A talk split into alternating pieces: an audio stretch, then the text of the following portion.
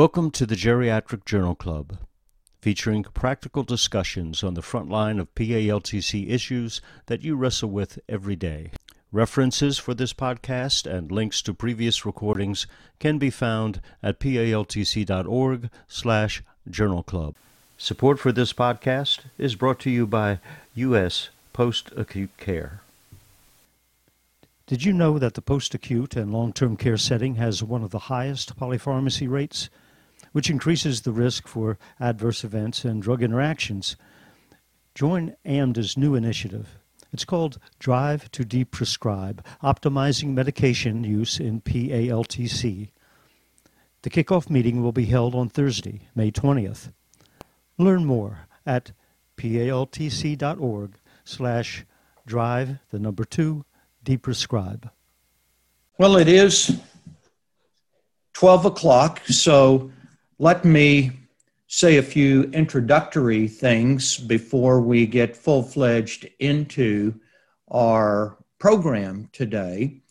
And that is that this journal club uh, is the inspiration of Dr. Diane Sanders Cepeda, and she is otherwise engaged today. And turned it over to me, a mere novice and neophyte at managing this journal club, but we'll do our best. It is being recorded today because FMDA, Florida Medical Directors Association, which is the largest multidisciplinary professional healthcare organization in Florida, and it's not medical directors anymore, attending physicians, geriatric nurse practitioners, clinical consultant pharmacists, directors of nurses, nursing home administrators, social workers, uh, PAs, NPs, and interested parties. So we're multidisciplinary in the space of long term care.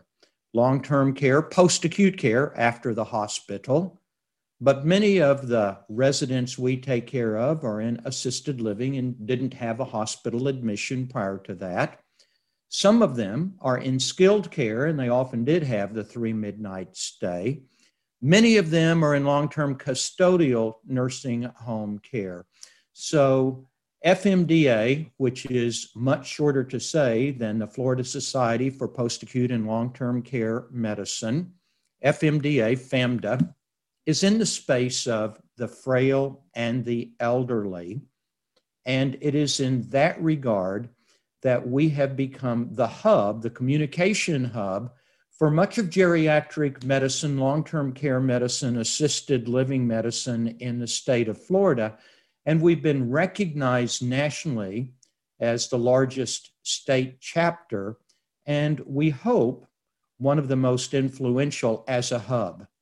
As a hub, Florida Geriatric Society, Florida Healthcare, Florida Hospital, Florida Quality Coalition, and many other associations, FDANA, the Florida Director of Nurses Association, and others, really come to us as spokes of the big wheel, the flywheel of great long term care geriatric medicine. So, FMDA, with the leadership of Dr. Diane Sanders Cepeda for this journal club, is happy to host today. And we're going to the discussion.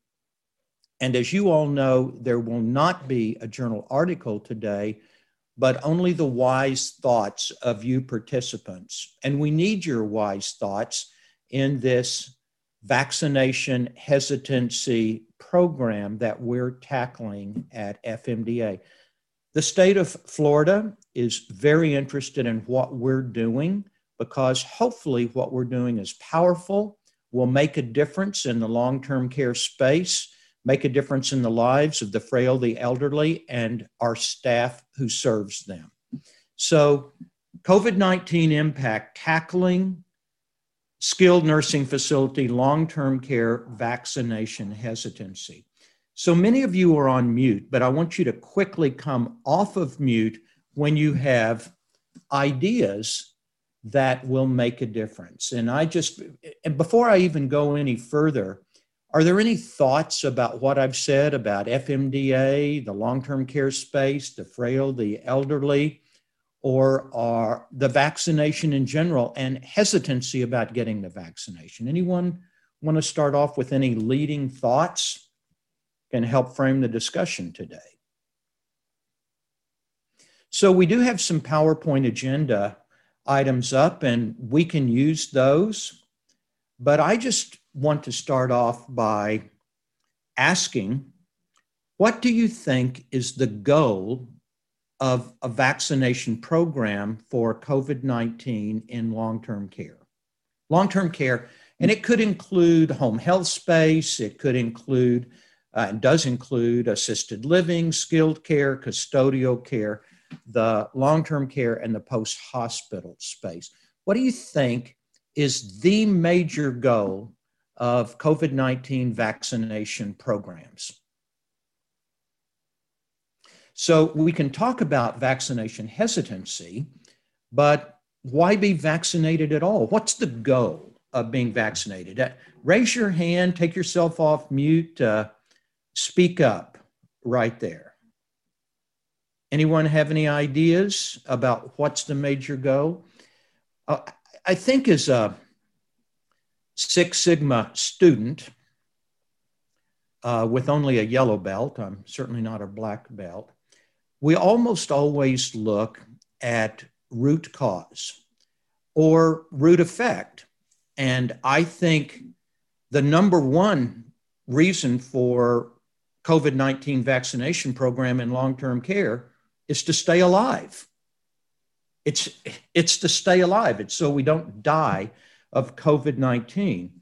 And that may come up in a bit, but as a hospice and palliative care doctor, as well as a medical director and a geriatrician, much of my last year plus has been working in the intensive care unit and the COVID units, which overwhelmed the hospitals with the very seriously ill and the dying patients.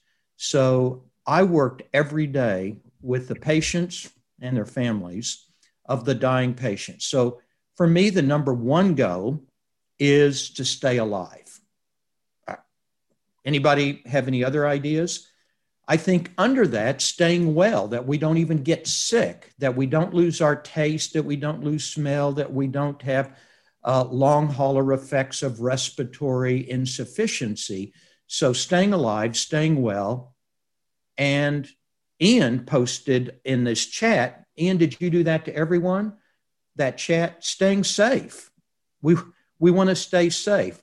We want to stay safe from COVID, from COVID complications. We want to say stay safe from a vaccine that might have unsafe adverse effects. So, staying alive, staying well, and staying safe, I believe, would be the goals. Leonard, I think. Hi. Dr. Kaplan, thank goodness you're speaking up. Um, no, and I think the the corollary uh, to that would be to extend that same thought process to our family, immediate family, our relatives, our friends, our colleagues, etc.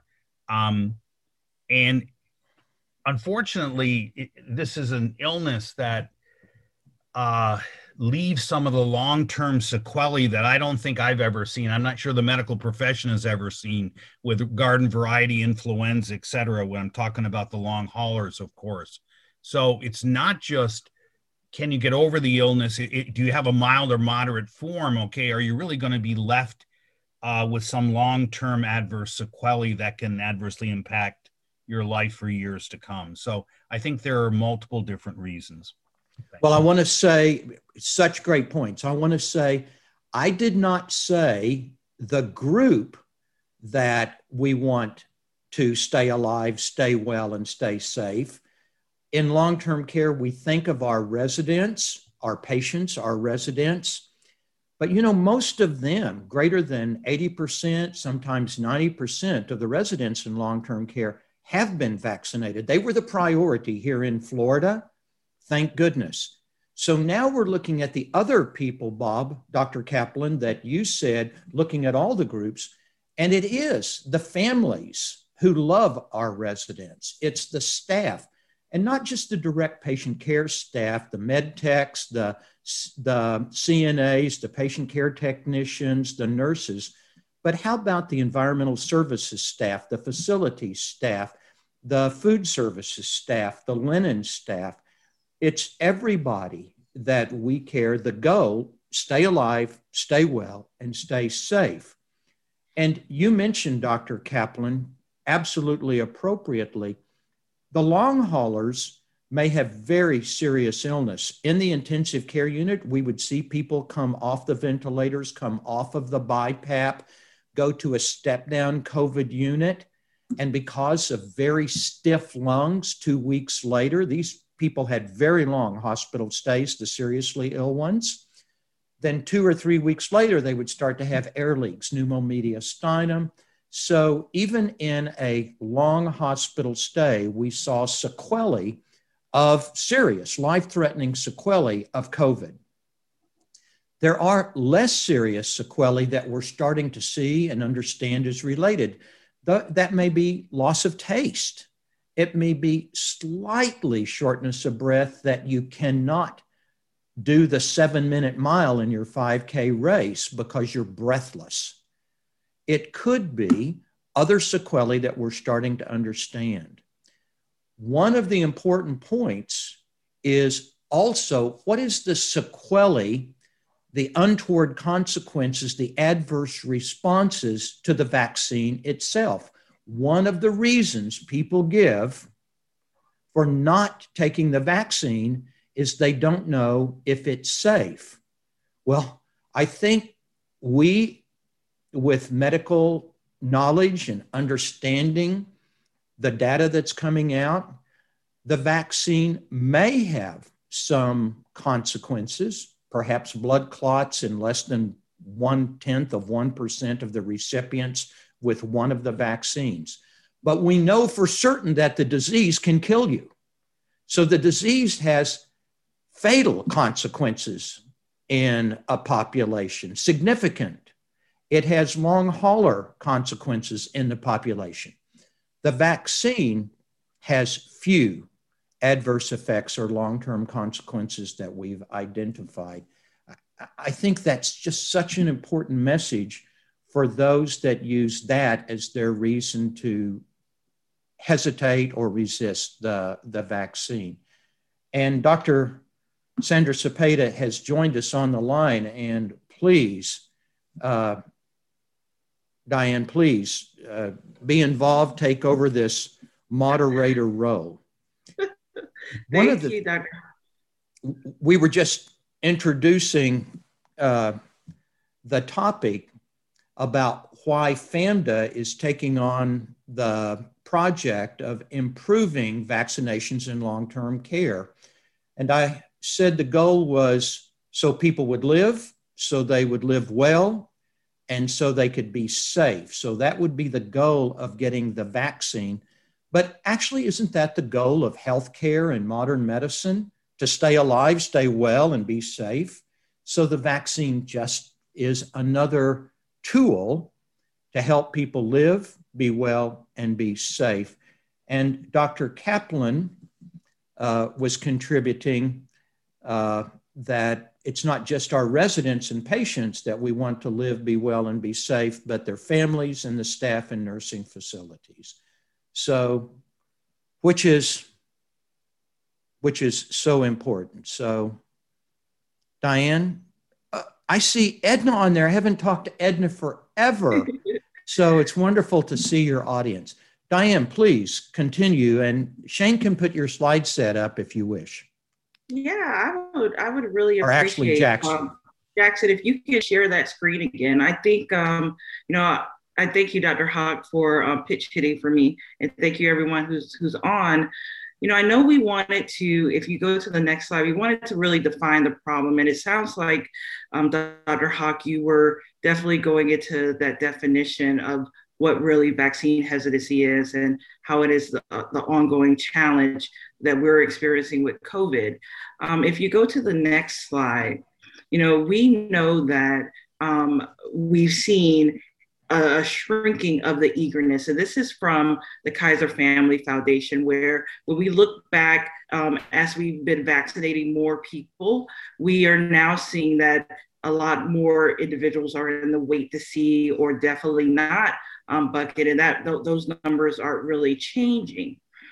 If you go to the next slide for me, I think I've shared this with our group before, um, because there is a real challenge around that the post-acute long-term care spaces when we look at how many people um, have um, surveyed who have reported that they have either not yet decided or not planning on getting vaccinated what we see is that within our populations the nursing homes the assisted care facilities, and I'm going to add in in home care. So, those home health organizations, we see a greater percentage of those individuals in our, in our um, settings.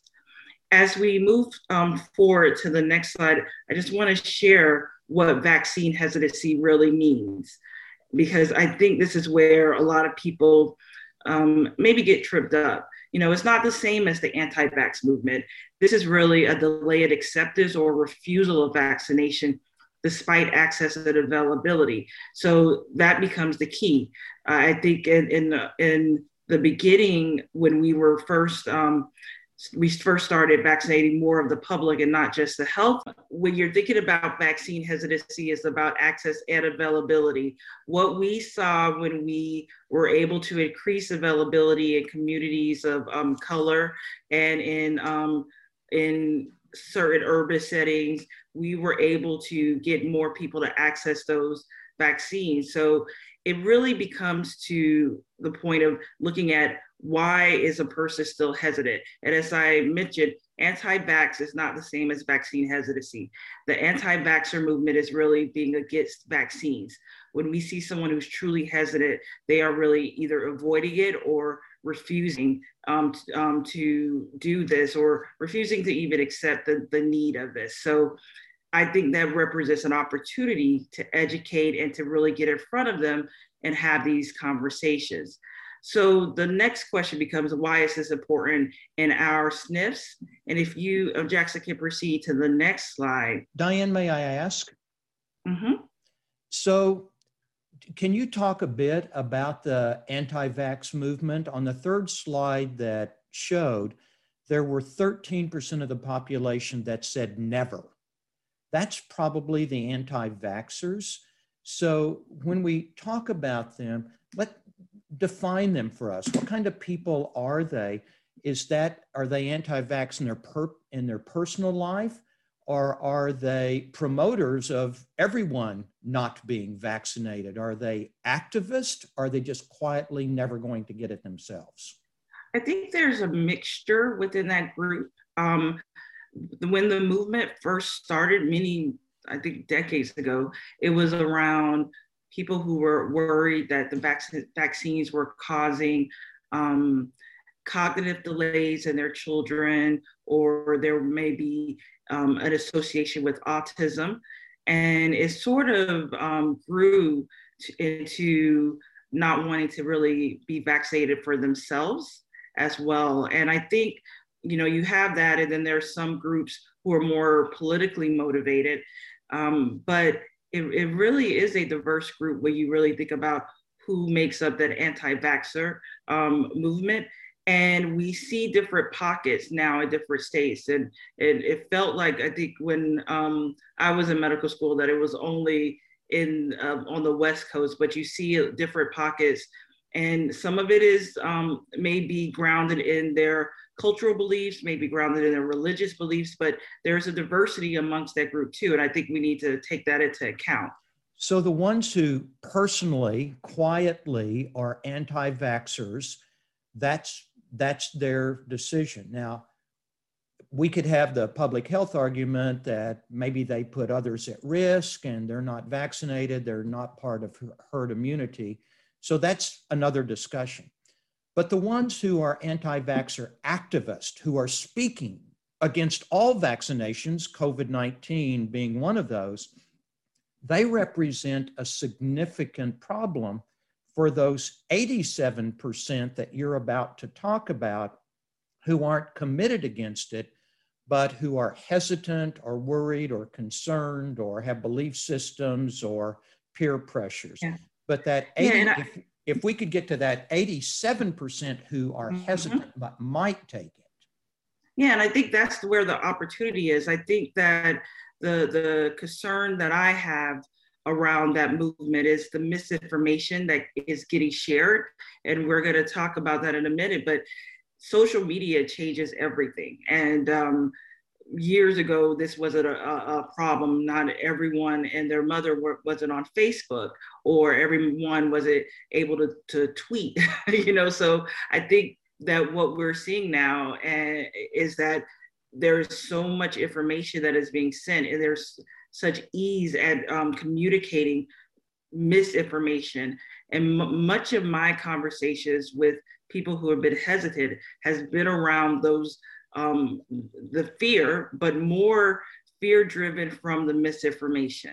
This was um, this was just one example of why we will want our our staff to be vaccinated because one person can impact um, a, an entire outbreak at a facility. And this facility, I believe, was in Kentucky, and we saw where this one single person um, set off an outbreak amongst the residents who were immunized already.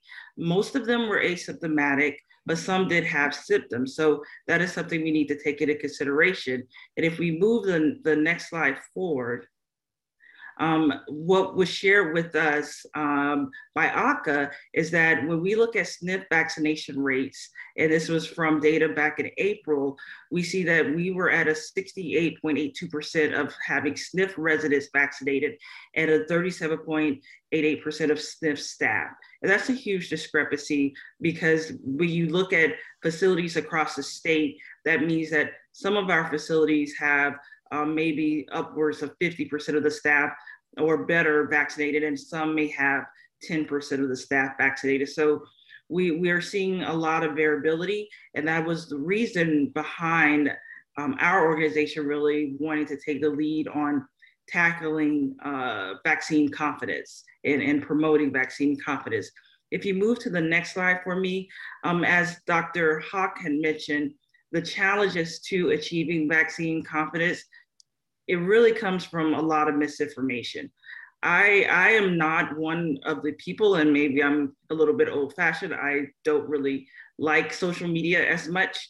Um, and Ian did hear me say that because I do follow uh, FAMDA on everything, but it is. I just think it's a, a um, and and source of information that like a, a possibility to get a lot of wrong information, and that was just from going way back to being the physician in the room with the patient who said, well, I, I read this on Facebook and um, I think I need to have this or that supplement. So I think we've all been aware, we've all had to come in contact with the misinformation. And with COVID, there is so much of that.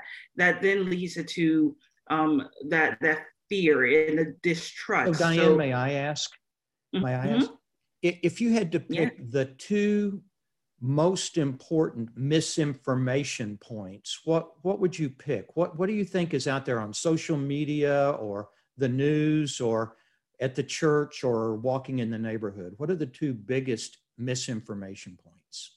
The two biggest are that the COVID vaccine will change my DNA and that I will become infertile. Those are the two big ones that I've heard. And I've heard the infertility conversation now from both women and men. And um, I've, uh, you know, the, the change my DNA, I, I think I've shared with you, um, and I'll share with everyone that I had a conversation with someone who's very educated. Um, she is a, a, national VP of um, a hospice organization, and we had to have a conversation on the that the COVID vaccine would not transform her sickle cell trait to sickle cell anemia. But that was a belief that she'd had, and um, she shared that this information came to her. Uh, people had been sending her things online, and she was really worried. And then the infertility question, like I said, I've now received that from men and women, men who believe that they wouldn't be able to father children, and women who were worried um, that they couldn't get pregnant after getting this shot, who may who may have been nurses, um, other medical um, professionals, and and that is just so prominent. So those are the the top two that I have experienced. Um, when it comes to distrust, the the conversation that I've heard the most that has been around um, from the African American community uh, and Latino community around not trusting the government, the CDC, whomever, politicians, and it really stems from a deep-seated distrust in the in governmental programs and the fact that this rolled out that way. And I think everything then leads, um, it just sort of reinforces fear um, around the safety and the efficacy of the vaccines. And what we saw when Johnson and Johnson had to be pulled, you know, was I, th- I thought that was a great thing that this, the CDC and the FDA did because you wanted to review those cases. Unfortunately, it has um, sort of reinforced a lot of um, the the shopping of vaccines and the reasons why I don't want to get one at all um, conversations um, because now they're like, oh well, this may not be safe anymore. That's what I am hearing um, from a lot of people. You know, can I just ask again? Mm-hmm. We we often refer back with justification of distrust in a minority population based on the Tuskegee experiment. Do, do you want to just comment on what that experiment was? Yes. Um, so Some, we hear the words, but we may not know the whole story. Yeah, so for anyone who um, is not aware, there was a, um, a very a study that went on for decades um, um, with in Tuskegee where they were telling people that they were treating them and giving them um, um, things to help build their their blood and build everything. But it was really these men had syphilis and they were not getting adequate treatment for that. So they were actually being um, subject to just, ex- it, I think it comes down to experimentation. And um, they were not being treated for their conditions. And many of them did not even know that they had syphilis and until when the when everything was revealed in the 70s um, many of them were unaware of their actual condition and that story lives on in the the minds and hearts of um, people in the South as well as throughout this country, African American people, um, is something that gets spoken about, you know, all the time actually. Uh, and and that's one of those um, big issues that we've seen with uh, African American communities trusting um, hospital systems and trusting governmental programs. And now, a word from our sponsor, U.S. Post Acute Care. Let's talk for a minute about goals of care conversations. Now more than ever, post acute clinicians should initiate these discussions with their patients. At US Post Acute Care, our clinical team is committed to regular goals of care conversations with each seriously ill patient. We help our patients to think through their goals and express what's most important to them. Now we can develop a care plan that aligns with their goals and their values. Using a technique first developed by Ariadne Labs, these structured conversations have shown meaningful improvements in the quality, cost, and effectiveness of care. Our Chief Medical Officer, Dr. Kevin Henning, is highly committed to making the goals of care conversation a foundation of effective care for our clinical team. At US Post Acute Care, that's what we think. Now we'd like to know what you think. You can reach us at uspostacutecare.com or on LinkedIn, and Dr. Henning will be happy to respond. Thanks for listening. I think that uh, what I've seen, some of the literature seems when they categorize the two broad broadest, let me put it that way, categories at the top that I think have come out with regard to uh, when people are asked, why are you hesitant to take the vaccine? No question, safety is number one. And I think that extends in, will I become infertile? Okay, will it affect my DNA? Uh, to the standpoint, okay, and now obviously with J and J, will I develop a cerebral thrombosis, et cetera, et cetera, et cetera, venous, whatever sign. And I think number two, um, which uh, we need to consider as well, is actually there's a lot of concern about the rapidity of the development of the vaccine.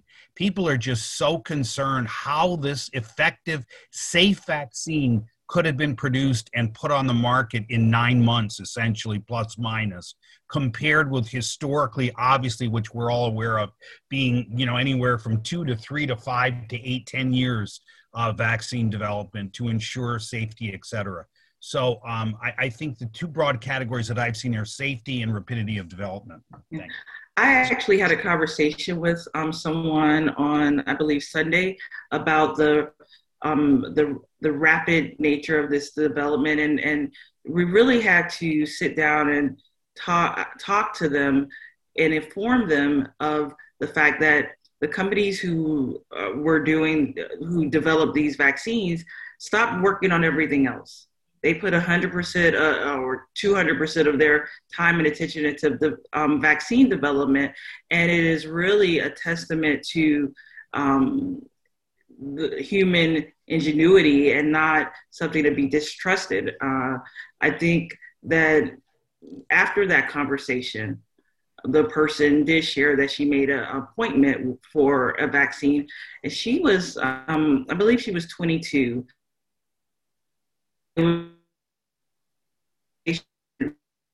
Share was scared because it came out too fast. But sitting there and talking with her and listening to what she had to share, and then just you know giving her back the facts really made a difference for that one person. And I believe we had a, uh, in, in our discussions on how to roll out our initiative, I feel, I think that we've talked a lot about these personalized conversations, these one on one conversations. And if you could do me a favor, Jackson, and move to the next slide. You know, I think that's where we really want to go with um, this initiative that we're we're gonna try and reach out to these facilities and invite people such as yourself, to share our stories. And I don't want to be the only one talking because I feel like I'm always talking. But um, I did ask one of our um, uh, one of our members, um, Carmel Casimir, if she could come on and share um, how she's having these conversations. She works in Miami Dade County, which we do know has a significantly high um, um, percentage of vaccine hesitancy among SNF staffs. So, Carmel, I don't know if you're on the line, but if you are, I, I invite you to unmute yourself and turn your camera on and maybe share what you're doing and how you're having these conversations. Oh, good afternoon, everyone. It's a pleasure for me to be invited and then talk about. Can you guys hear me? We can. We hear yes. you, we can't see you yet. All right, so it's a pleasure for me to be here with you um, because in the Miami-Dade area, we do have uh, hesitancy on the vaccine on the Asian community, um, Spanish community, and Black community. And the reason why, because I go to the nursing home, as we can attest to that, the patient did not go out and get COVID. The COVID was brought into them.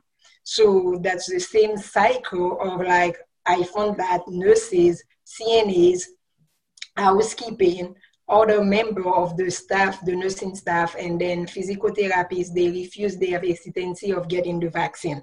Uh, I did talk to some of the people, even some of my nurse practitioners did not want to get the vaccine. And the Catholic Health Services like um, Villa Maria, that is one of the nursing home we work with, and then we have St. Anne's, and then we have St. John, where the medical director had to make it mandatory for the staff to take the vaccine. And due to that, they lost a lot of staff because of that, because they refused to take the vaccine, either the job or the vaccine. So they work in short just because the staff, nursing staff, refused the vaccine. So what I think that is like when I went to the Asian community or the nurses to ask them why is like you don't want the vaccine. Uh, not only they have a fear, and then as everybody, as Dr. Sanders just mentioned, fear, misinformation. There's uh, there's also efficacy. Uh, so they look at it to see how effective it is, and then they don't want to be the first one they don't want to be the last one, some of them, but the safety and efficacy of the vaccine. They don't know what it's going to do. And most of them on the age population, uh, the Asian population, they say they get the BCG vaccine. And then they think they are human, and then the way the BCG vaccine was given to them, that was not the proper way. So that's still like from the past, and then they think that the vaccine was like probably expired when they get it. And not only they uh, look at that as one of the uh, stigma or like one of the myth that's why they don't want to take the vaccine. They also don't believe that if it was good it will be free. And then so the vaccine is free. And then they have like trans- some of them have transportation issues. And then some of them they have language barrier and then there's a lot when we look at it why they don't take the vaccine. And then they believe also on herbal medicine like tea. They will rather drink the tea as they want to instead of like getting the vaccine. So uh, like Dr. Sanders mentioned, I don't want uh, people to just go ahead and look at it because uh, misinformation and then talking to other people, it's really hard to see what are they doing. Because I met with a doctor, and then he's an Asian doctor, and then I'm like, oh, I took my vaccine, and then he's like, oh, you did that? I'm like, yes. He said, no, I'm not going to take it. So I'm like, why? Because like the immunity, some of them they think they had COVID, and then they they are immunized, they are they have immunity and then they don't know if the vaccine is going to counteract with the immunity that they have from having the COVID. That's what the belief is. So it's a lot, a lot to take in consideration. And more likely, some of them, they don't have money to go back and forth. And then they say they cannot afford being out two or three days out of work. And it's, it's really a, uh, burden on doing education and teaching them. Uh, one of the nurses that I met, and then she said, "Oh, somebody is out like two days because of that. I cannot afford to be out for the first one two days and the second one another two days. Some of them they don't have any symptoms, so it's like educating them." I did put myself at Villa Maria, one of our biggest nursing home, to educate the staff. And then now nowadays, like yesterday, I was there they have a list because it's like mandatory they have to take it but at the same level you don't want it to be mandatory. It's required but not mandatory. So this is what we are facing. There's like a lot of things we are facing like i mentioned and i'm going to just go ahead and give it back to dr sanders or if you guys have any question yeah, you let me ask you yeah, let me ask you a couple of questions, Carmel, because that is, um, I think you brought up a couple of interesting points. Um, I, I, I didn't think, uh, and if anyone else has heard about the the concerns on around being off from work following vaccinations. I, I, think that's interesting. I know that we have facilities in the state of Florida, and um, I've heard of other facilities across the country who are trying to incentivize their um, staff and and give them dollars uh, to go and get the vaccine. Um, I know there was a couple of facilities where in the county that I'm at who did give a complimentary day off following the vaccination. So I, am I thought that was an interesting um, point. But what my question is for you is, given you know some of those concerns and the fact that we know that we have a high population of um, CNAs who may be of Haitian descent. What can we start doing to speak to their concerns in that community.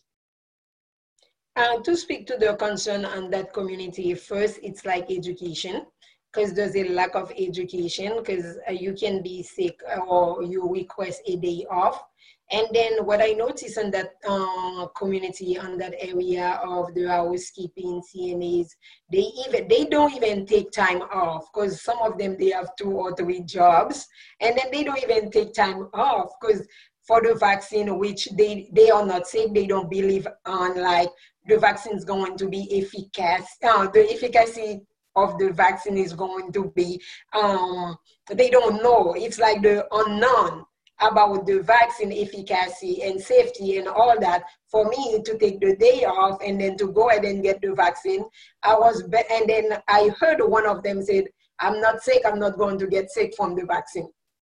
So it's because that the two day after you take the vaccine some of them are sick some of them are not sick. So as long as like the person is not directly involved on like getting sick so they said let me walk so what we can do for that, Dr. Diane, uh, Dr. Sanders, as you asked, what we can do for that community, I think we can put incentive out there if we can to just go ahead and say, okay, we're giving you two hours or like take it on Friday, you off on Saturday, or like some reward thing. Because I'm looking at them, why you not taking the vaccine? What can I do for you? Just for you to get the and I would like to ask education is important.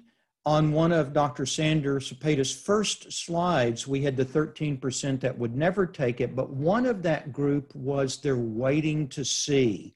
And that waiting to see group, it could be much of what you're talking about waiting to see if it's safe, waiting to see if it works, waiting to see if they'll be rewarded for taking it, waiting to see if they have to take it to keep their job. That the carrot or the the prize for taking it or the stick if they don't take it that becomes a human resources hr issue that it's very difficult to handle but carmel i would say if you could help us with our initiative and put your energy and passion and role model experience into that i would ask education how do you think is the best way to educate do you think videos or online?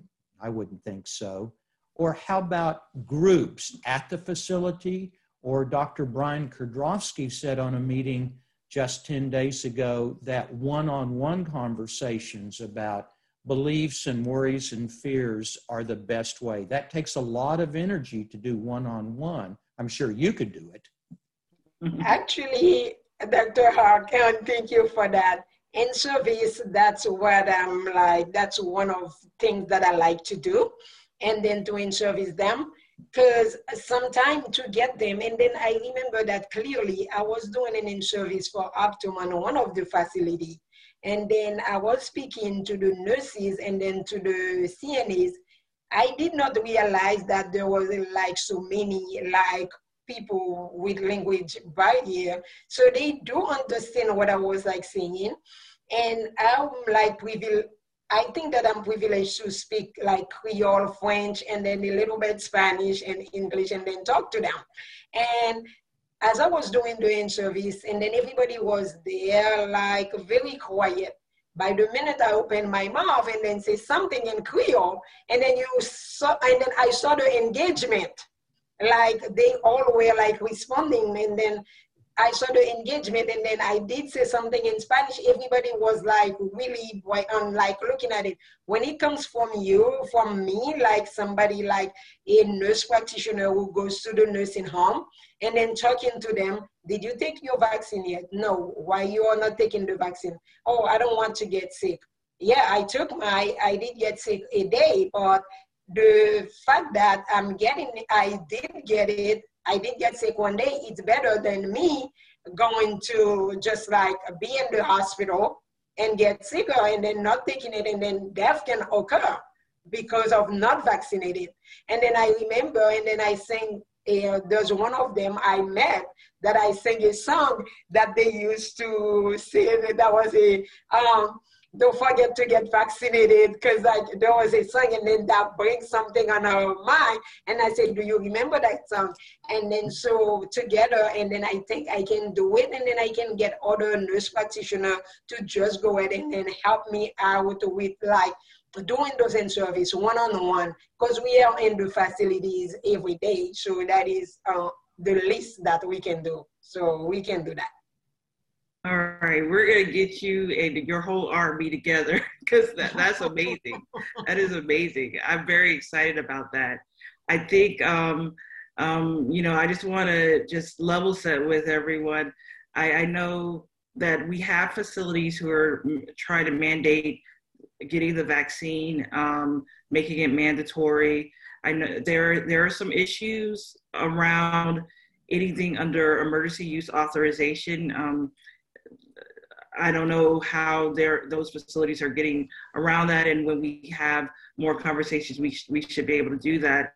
I do know that Pfizer has um, applied for formal approval through the FDA. So this may become one of those um, vaccines that uh, more facilities will say we want to make mandatory to get because it'll have the formal um, FDA authorization and not just under emergency use. I just think we have to have enough ways to reach our um, our targeted audience, and if it means going into a facility, if it means um, putting something on a video so that people can watch it on their own, I think it's all of the above sort of um, question that we need to be able to um, to answer. But when it comes to misinformation, you know, the autism myth, and it is a myth, was related to MMR, measles, mumps, and rubella. There was one little parascientific article decades ago that asked if there was a relationship, and that became ingrained. And if you ask young mothers today wanting absolutely the best for their children, they will still say they're not getting that or they don't want that or they resist that because of the autism concept. And you appropriately said that that idea of side effects of autism or delayed cognitive development has spread from MMR to all vaccines. It's part of what the anti vaxxers talk about. See, they didn't tell you uh, about that, and it, and it is misinformation, absolutely. So early on, before misinformation gets ingrained as fact in the long term care space, we need to educate, as Carmel said. And when her student says, Well, I don't want to get sick, the opportunity to get sick from a flu shot is much higher than the opportunity to get sick from COVID. I mean, with COVID, because of the mRNA, we don't have to ask if you're allergic to duck eggs, which is kind of a funny allergy. Mm-hmm. But but we do have to ask that with the flu shot, you know, uh, horse serum, duck eggs, developing. These vaccinations are so safe, so safe and they're so effective. I mean, the flu shot is 50 or 60% effective. And the World Health Organization has to get the manufacturers to start developing the bivalent flu shot a year before its flu season. We were able quickly, with the pharmaceutical companies dedicating 100% of their time, and the theory of mRNA is going to change all the other vaccinations. No more duck eggs for anything no more horse serum for anything. It's going to be mRNA because it's fast and it's safe. And that needs to be part of our education. But even when we educate, and Diane, you've talked about this, and I appreciate you so much for it. You've talked about the peer pressure. Even if we can just pull one champion, one leader out of a peer group, someone who will help, like Carmel, to educate others about this is best for you. We want you to live. We want you to be well. We want you to be safe. We don't want you to take COVID home to your family. So the education needs to be scientific and personal. And yeah, and I, and I think we, and I, I've shared with you, Dr. Kaplan, and I'll share with everyone, I think we, we need to come from a place of gratitude that we are grateful that you're working in our facilities and our and and taking care of our patients even in their homes. We need you to stay healthy. We need you to stay safe. And I think when you approach these conversations that way, much of the way that Carmel mentioned, it becomes a different conversation and a different story. I, I, I am, we are, we are experiencing some of the, the negative outcomes of vaccine hesitancy within our family, which may have over 100 people in it. But we've recently had one of my aunts go to the hospital with COVID, and she refused at her nursing home the shot because she was because of some misinformation. That may then trickle down to someone else and vice versa. If the patient is hesitant it may then um, trickle down to others. And and i think we just need to um, aggressively and um, thoughtfully educate everyone on why this is safe why we need them to remain safe and how grateful we are that they are here. We don't want any more losses. We want people to be healthy and we want to get over this. We want to um, we want to be able to look back and say we want to be able to look back and say that um, we are we are moving forward. And i apologize for the internet. We have a storm outside of my window. I think it's just over my house you know diane i know bob you go ahead and i'll speak after yeah, let me get myself. Sorry if there was a little symphony in the background there. Our pool guy is here, so the dog is going berserk. Um, so historically, okay, as far as the sources, S O U R C E S, the sources that people, um, healthcare workers, etc., really will rely upon and want to be, I'll use the phrase, want to be influenced by are the two primary are definitely peers. Um, Carmel, first of all, hello, Carmel. Okay, nice to see you again. Um, so important. But secondly, at the end of the day, believe it or not, they still want that scientific related info from a medical professional. Um, and continuous studies really show that. So we, as the professionals, make a difference no matter you know what our level. Certainly, obviously, NP, PA, physician, etc. So, um, just wanted to add that from a standpoint of what some of the literature has shown. I think that's right. I think I agree. I oh, there's Carmel. We get to see her. I agree, Dr. Kaplan, because that's true. Diane, I think your point about the gratitude issue, I think over and over, when we value and validate the people who work in long term care and the patient care staff, of course, the Carmels of the world, but also the food service staff, the environmental staff, if they don't come to work because they're sick with COVID, then the care just doesn't happen. These frail elderly folks uh, just don't get care. If they don't get COVID, they still don't get clean. They don't get fed. They don't get they don't get taken care of. And we have to thank with our hearts and our profession we have to thank those people for being vaccinated so they can stay alive and stay well and come to work. We've got to have them at work and we need to thank them every day. I think many of the long term care staff are motivated because they come to work and they have purpose, they have worthwhile work, they do good things, they make a difference. And we have to tell them get vaccinated so you can keep coming to work and taking care of the people who count on you not only your peers and not only the residents, but the other staff as well. I think that's important. And, and yes, of course, Dr. Kaplan, that scientific education about safe and effective over and over with the facts. Diane? I think that um, it's important to remember and to share with our um, staff that there are no small roles in our nursing facility. There are no insignificant roles at a nursing facility. Everything that everyone does is, is vitally important to taking care of our patients in that building, which is the reason why I fell in love with um, this care setting in the first place because you saw the, the the need of every single person in that facility. And, and when I think of what makes our environment um, full of heroes, is, be, is because of that. You have people doing a lot of different jobs, but it all leads to taking care of this one resident. And It is just amazing to me. And I'll, I think I, I will conclude on that. And I thank you all for joining us. We will be reaching out to you to um, get your stories, uh, to, to share your stories. Carmel, we are going to tap you for a couple of different things. and um, our initiative, this is, um, I, I, I, think of this, Dr. Hock, you could um, let me know if I'm wrong. I think of this as the kickoff.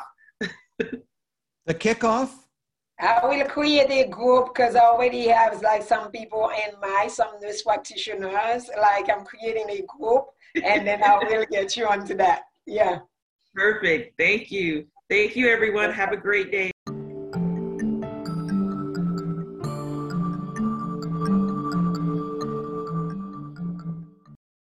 Support for this podcast is brought to you by U.S. Post Acute Care.